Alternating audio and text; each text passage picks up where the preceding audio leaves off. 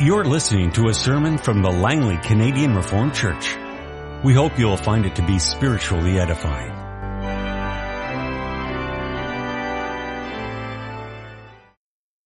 Our text this morning is taken from Revelation 20. In order to put that into context somewhat though, we're going to read from Revelation chapter 12. A great and wondrous sign appeared in heaven, a woman clothed with the sun, with the moon under her feet and a crown of twelve stars on her head. She was pregnant and she cried out in pain as she was about to give birth. Then another sign appeared in heaven, an enormous red dragon with seven heads and ten horns and seven crowns on his heads. His tail swept a third of the stars out of the sky and flung them to the earth. The dragon stood in front of the woman who was about to give birth so that he might devour her child the moment it was born. She gave birth to a son, a male child, who will rule all the nations with an iron scepter. And her child was snatched up to God and to his throne. The woman fled into the desert to a place prepared for her by God where she might be taken care of for 1,260 days. And there was war in heaven. Michael and his angels fought against the dragon and the dragon and his angels fought back. But he was not strong enough and they lost their place in heaven. The great dragon was hurled down, that ancient serpent called the devil or Satan who leads the whole world astray. He was hurled to the earth and his angels with him. Then I heard a loud voice in heaven say, now have come the salvation and the power and the kingdom of our God and the authority of his Christ. For the accuser of our brothers who accuses them before our God day and night has been hurled down. They overcame him by the blood of the Lamb and by the word of their testimony. They did not love their lives so much as to shrink from death. Therefore rejoice you heavens and you who dwell in them. But woe to the earth and the sea because the devil has gone down to you. He is filled with fury because he knows that his time is short. When the dragon saw that he had been hurled to the earth, he pursued the woman who had given birth to the male child. The woman was given the two wings of a great eagle so that she might fly to the place prepared for her in the desert she would be taken care of for a time, times and a half a time, out of the serpent's reach. Then from his mouth the serpent spewed water like a river to overtake the woman and sweep her away with the torrent. But the earth helped the woman by opening its mouth and swallowing the river that the dragon had spewed out of his mouth. Then the dragon was enraged at the woman and went off to make war against the rest of her offspring, those who obey God's commandments and hold to the testimony of Jesus. And the dragon stood on the shore of the sea.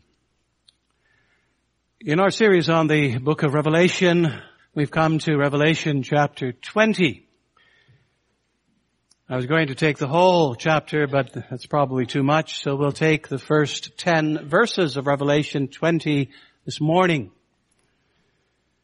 And I saw an angel coming down out of heaven having the key to the abyss and holding in his hand a great chain. He seized the dragon, that ancient serpent who is the devil or Satan, and bound him for a thousand years. He threw him into the abyss and locked and sealed it over him to keep him from deceiving the nations anymore until the thousand years were ended. After that, he must be set free for a short time.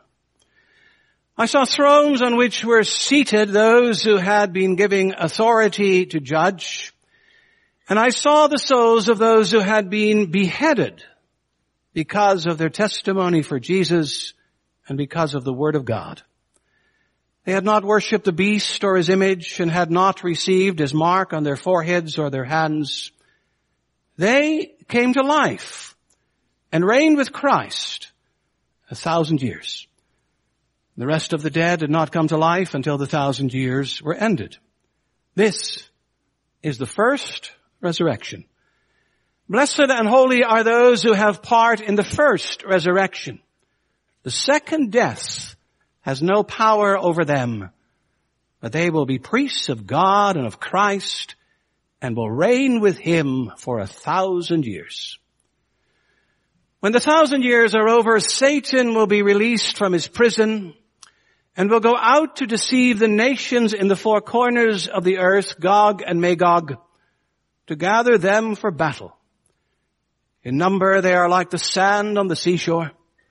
They marched across the breadths of the earth and surrounded the camp of God's people, the city he loves. But fire came down from heaven and devoured them. And the devil, who deceived them, was thrown into the lake of burning sulfur, where the beast and the false prophet had been thrown. They will be tormented day and night forever and ever. Beloved congregation of our Lord and our Savior Jesus Christ, years ago, an American dispensational writer called Hal Lindsey wrote a book entitled Satan is Alive and Well on Planet Earth. And in that book, which soon zoomed to the top of the bestseller list, he wrote all about the devil. Who he is, what he does, how he works, and so forth. And in some ways it can be said that Hal Lindsey did the Christian church a service for he reminded one and all that the devil is not to be ignored, dismissed, or forgotten. In the well-known words of Martin Luther's hymn, he is still the prince of darkness grim. But getting back to Lindsey's book, is it true that Satan is alive and well on planet Earth? Is it so that Satan has everything going for him? Does he really have an open field of opportunity today? Can he do what he likes, go where he pleases, and do as he determines? If that's true, then you and I, as well as Jan here this morning, are in deep trouble. For who are we as mere mortals to withstand the greatest of all enemies? How then will we prevail, remain faithful, and win in the end? If everything is well for Satan on planet earth, then it is decidedly not well for us. Well, beloved, it's with these questions in mind that we also need to approach our text of this morning in the book of Revelation.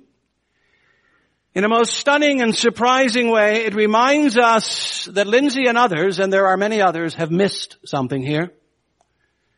And indeed, on the basis of this chapter, at least the first ten verses, I would like to preach to you on the following theme, Satan is alive, but not well on planet earth. We'll see he's bound, defeated, finished. So Satan is alive, but not well on planet earth. Well, beloved, as we turn to Revelation 20, you may wonder about my approach to this chapter. The question arises, is it really about Satan? Is it not about the thousand years? My NIV study Bible has a heading in which it says the thousand years. And also you may know that the expression the thousand years is repeatedly mentioned in the verses 2, 3, 4, 5, 6, and 7. It's a bit like a refrain here. And let it also be said that the thousand years that this expression has been a bit of an eruption, it's caused an eruption of black ink. How many people have not written about it over the years? You know, you could easily fill a library filled with thousands of volumes only on this expression a thousand years and then as well in all the rest of Revelation 20. This part of scripture is the source of endless debates and disagreements. Now if you ask what sorts of disagreements or debates, well, for example, should this expression a thousand years be taken literally or symbolically? Is the thousand years a time that has been, is now, or will be? And also there is the question, what is it that happens during this thousand years, during this time period? You see, on and on the questions go, and because the questions go, the books flow as well. So where does that leave us this morning? Well, first of all, I think it leaves us with reasons to proceed with care and humility.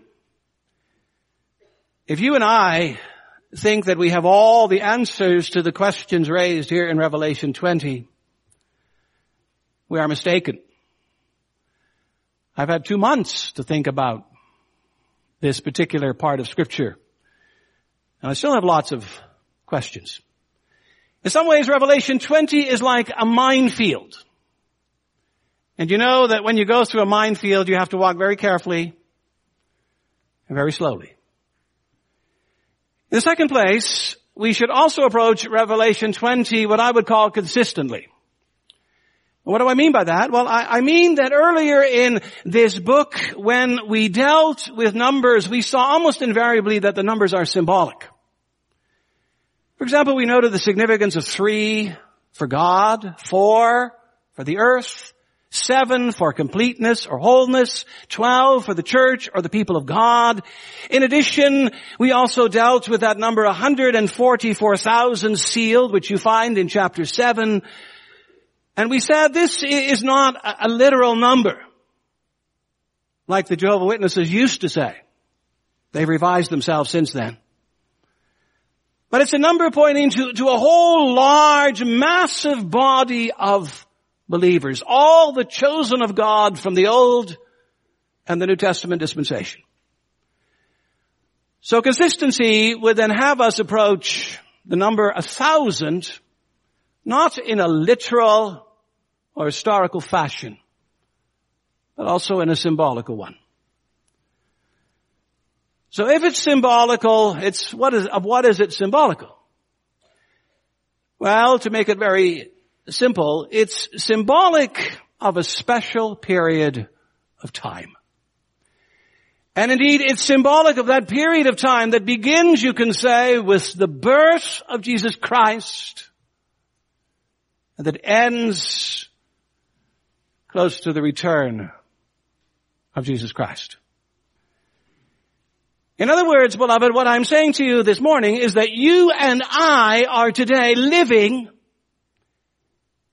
in this thousand year period. These are not so much the days of Elijah as they are the days of Christ's one thousand year rule. Now what happens during these days, during these years? You can see one of the things that happens, and that's really the main thing here, is the binding of Satan. Verse 1. And I saw an angel coming out, down out of heaven, having the key to the abyss, and holding in his hand a great chain. Notice the movement here, it's from heaven to earth. And notice the equipment that the angel has, it's both a key and a huge chain. Next, look at verse 2. He, the angel, sees the dragon, that ancient serpent, who is the devil, or Satan. Notice the four names of the evil one are, are repeated just like they're repeated in chapter 12. You know, as interesting as all the questions about the thousand year reign may be, it's, it's really in this text not so much about these years as it is about the devil. And his relation to God and his kingdom and what happens to him. So what happens to him? Well, look at verse 3. He, the angel, threw him into the abyss and locked and sealed it over him to keep him from deceiving the nations anymore until the thousand years were ended. The abyss is that very deep and bottomless place where the ancients said the demons live.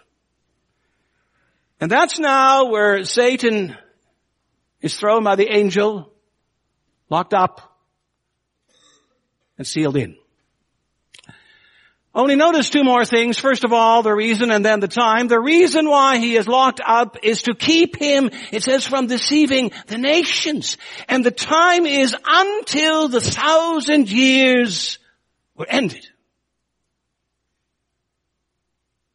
So what do we have here? You could say we have the specific binding of the dragon, the serpent, the devil, or Satan. And he's bound with respect to the nations.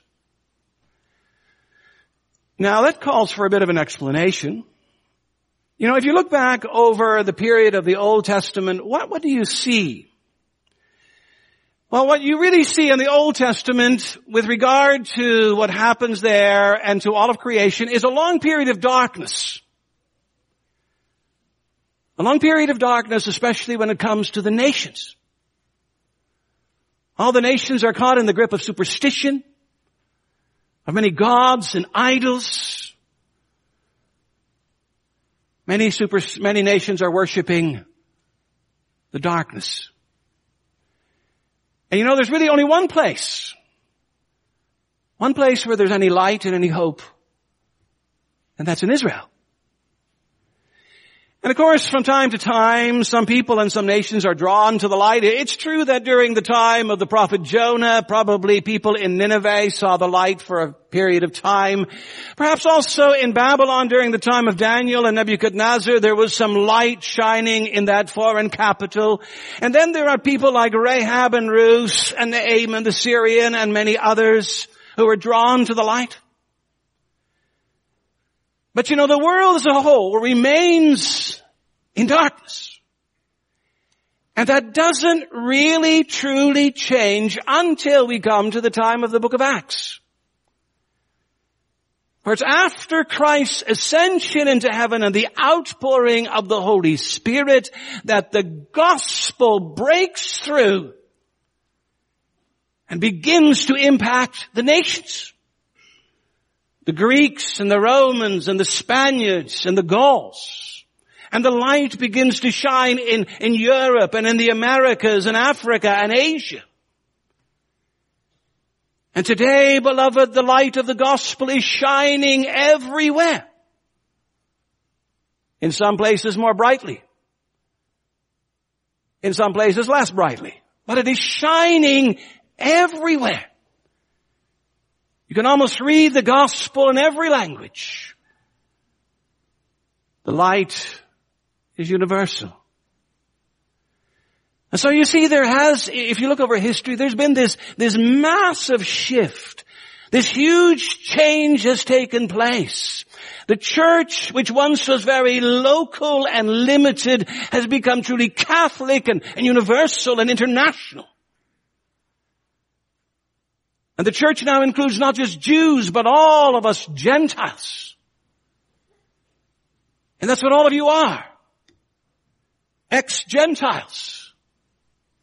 That's what Jan is. A Gentile. But now we've been brought in. And how is that possible? What accounts for all of this? Well, beloved, really Revelation is saying, if you look behind the scenes, I'll show you. I'll show you why this has happened and how this has happened. Look behind the curtain of history and what do you see? You see a defeated Satan. You may remember the Lord Jesus before he even begins his, or as he begins his ministry, one of the first things he does is he tackles the devil in the wilderness and he stands up to him and makes him flee. And you may recall that in Luke 10 the disciples had gone out and they came back and, and they were rather shocked and surprised and they say to the Lord Jesus in verse 17, Lord, even the demons submit to us in your name. And then the Lord Jesus says, I saw Satan fall like lightning from heaven.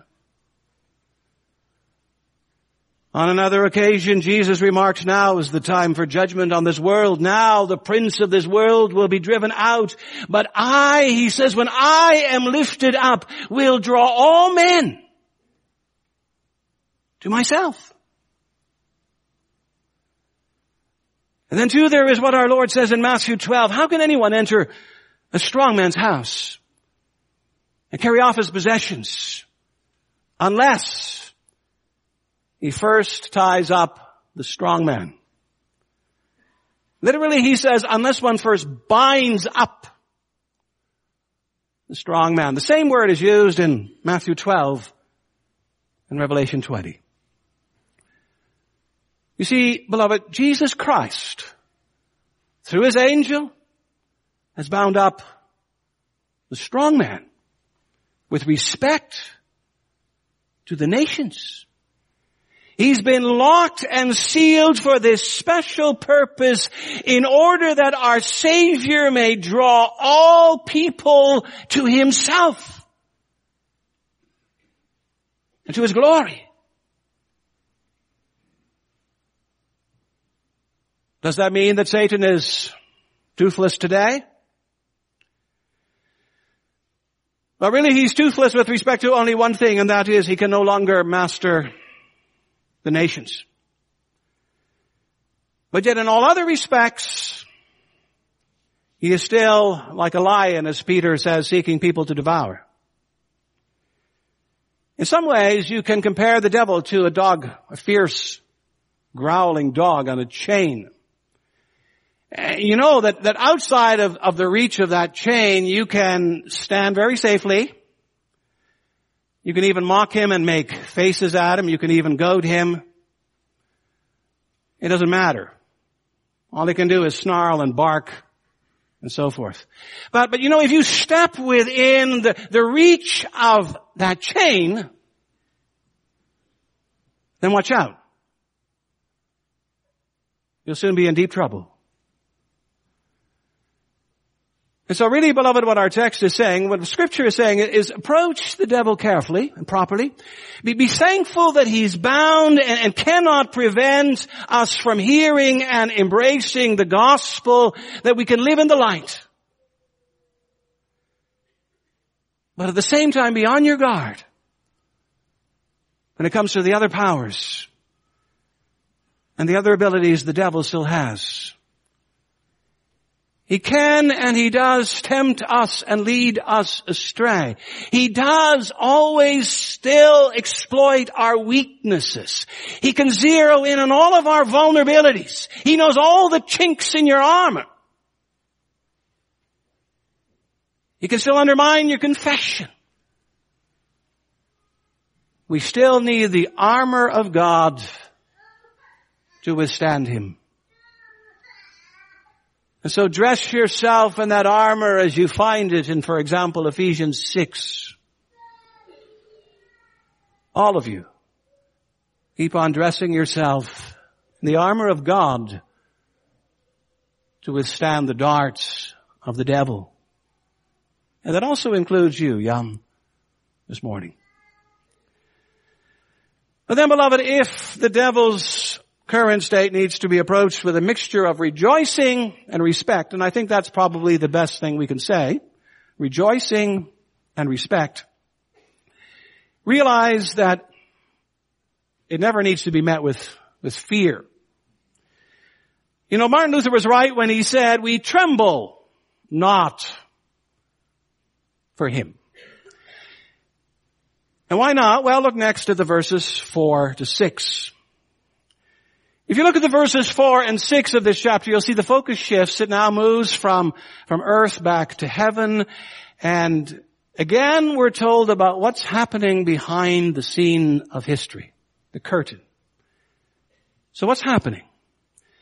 Well, notice there in these three verses we meet souls again, we meet the beheaded ones, or the martyrs. We meet those whom we met before in chapter 6 in connection with the opening of the fifth seal. And, you know, there they had cried out, how long, sovereign Lord, until you judge? And there too we were told that they had been slain because of the word of God and the testimony. Well, you know, here in chapter 20, you meet the same people again, right? They're called the souls of those who had been beheaded. And why? Well, because it says in verse 4 of their testimony for Jesus and because of the Word of God. And it even adds something, they had not worshipped the beast or his image and had not received his mark on their foreheads or on their hands. So what do we have here? We have the faithful ones. We have those believers who have not compromised, recanted, or denied their faith in Jesus Christ. We have those who are willing to die for their faith. No threats, no tortures, no cruelties could deter them. But you know, more is said about these quote unquote obstinate people. Look at the end of verse 4. They came to life and they reigned with Christ a thousand years.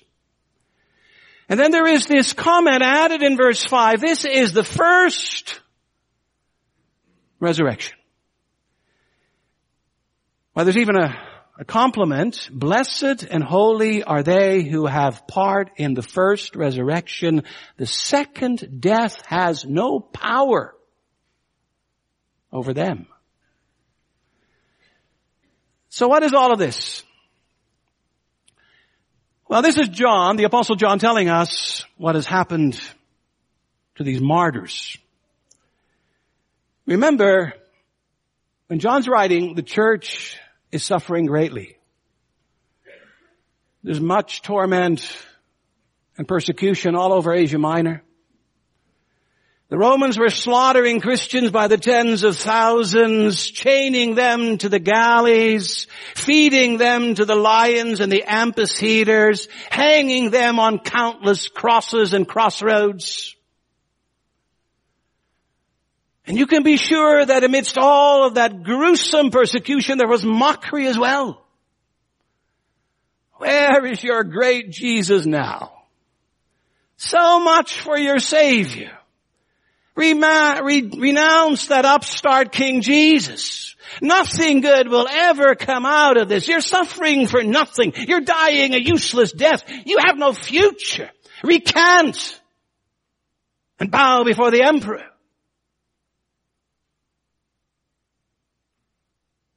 So is this good advice? Is the cause of Jesus Christ really an empty, useless, worthless cause? Now beloved, John shows us most decidedly that it's not. Look at these saints. Had death and torture defeated them? Had death annihilated them? Was it in their case all for naught, for nothing? Hardly. After suffering and dying, they have come to life again. Indeed, John says they are the recipients of the first resurrection. God, in other words, has raised them to life, up to his throne, and into his presence. And the result? It's twofold. They have no fear. Verse 6, the second death or eternal death has no power over them anymore. And notice they are reigning. They are priests of God and of Christ and will reign with Him a thousand years. So where are the martyrs today? Indeed, where are all of God's faithful departed followers? They're above where Christ is. They're reigning with Him. They're alive with Him. They're judging with Him. Go back to verse 4. I saw thrones on which were seated those who had been given authority to judge. And beloved, how? How all of this should encourage us. And how it should encourage our brother as well. In this world, Christians are still mocked, ridiculed, dismissed, tortured, killed. We're often portrayed as the ultimate losers. But you know, here in Revelation 20, we are reminded in graphic fashion of just how wrong the world is. In Christ, we get to rise. We get to live. We get to reign. We get to judge. We get to live in glory.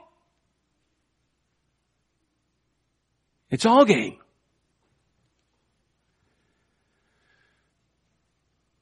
But beloved, having seen that, there still is the devil. We see that he's not just bound, we see that he's defeated by the saints, but there is something else.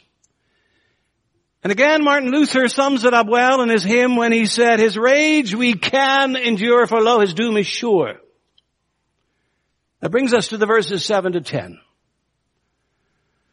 For all along, John has been saying that this binding of Satan is for a limited time. It's for a thousand years. In other words, it's not forever and ever. And so what happens after the thousand years are up? Well, at the end of verse three, we read, after that, he must be set free for a short time. And notice verse 7 adds, when the thousand years are over, Satan will be released from his prison and will go out to deceive the nations in the four corners of the earth, Gog and Magog. So the picture is this. Satan will one day be unbound and he will go out to do what he has been unable to do for a thousand years, which is to deceive the nations. And indeed, he will gather many followers to his side. Gog and, and Magog are really the a- names of ancient foes. You find them mentioned in the book of Ezekiel, and these same kind of foes will be there again. And they will march. They will march against the church of God. The saints will come under attack again. So don't be surprised. Don't be surprised. Suddenly we enter into a time of intense persecution. The when and the where we, we don't always know. But beloved, prepare for the fact that as it's sometimes called Satan's little just little season is coming. But yet again, do not fear. For look at what God will do. He will, it says here very clearly, He will consume our enemies. Fire will come down from heaven and devour them.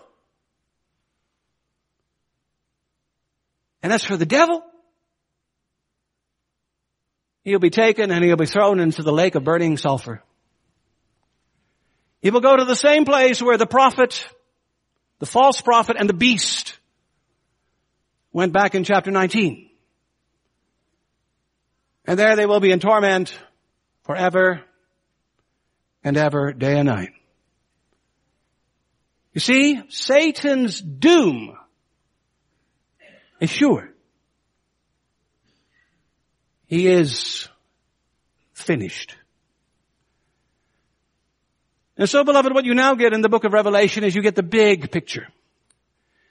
You don't get every detail. You don't get an answer to every one of your questions. These are broad strokes which tell us what the future holds as well as the present. And, and for us, it holds, as you can see, all manner of victory and vindication. Sometimes people say the book of Revelation is hard to read. You know, you, you give it to one of your kids and ask them to read it. And then you, you tell them, summarize the message of the book of Revelation in one sentence. And what will you hear? Simply this. Jesus wins. Because that's the thrust of this book. True, suffering and persecution are not totally gone. But now we know they'll be short. And better yet, they'll not do us in. Our God will keep us forever and ever. And it's with that assurance and that confidence that we all may live and work. And it's also in that assurance and confidence that Jan may make his public profession of faith here this morning. Here in Revelation 20, God is reminding you and all of us that in Jesus Christ we are more than cannon fodder. We really are more than conquerors through Him who loved us. The body they may kill, but God's truth abides still. His kingdom is forever. Amen. This has been a sermon from the Langley Canadian Reformed Church. For more information, please visit us on the web at www.langleycanrc.org.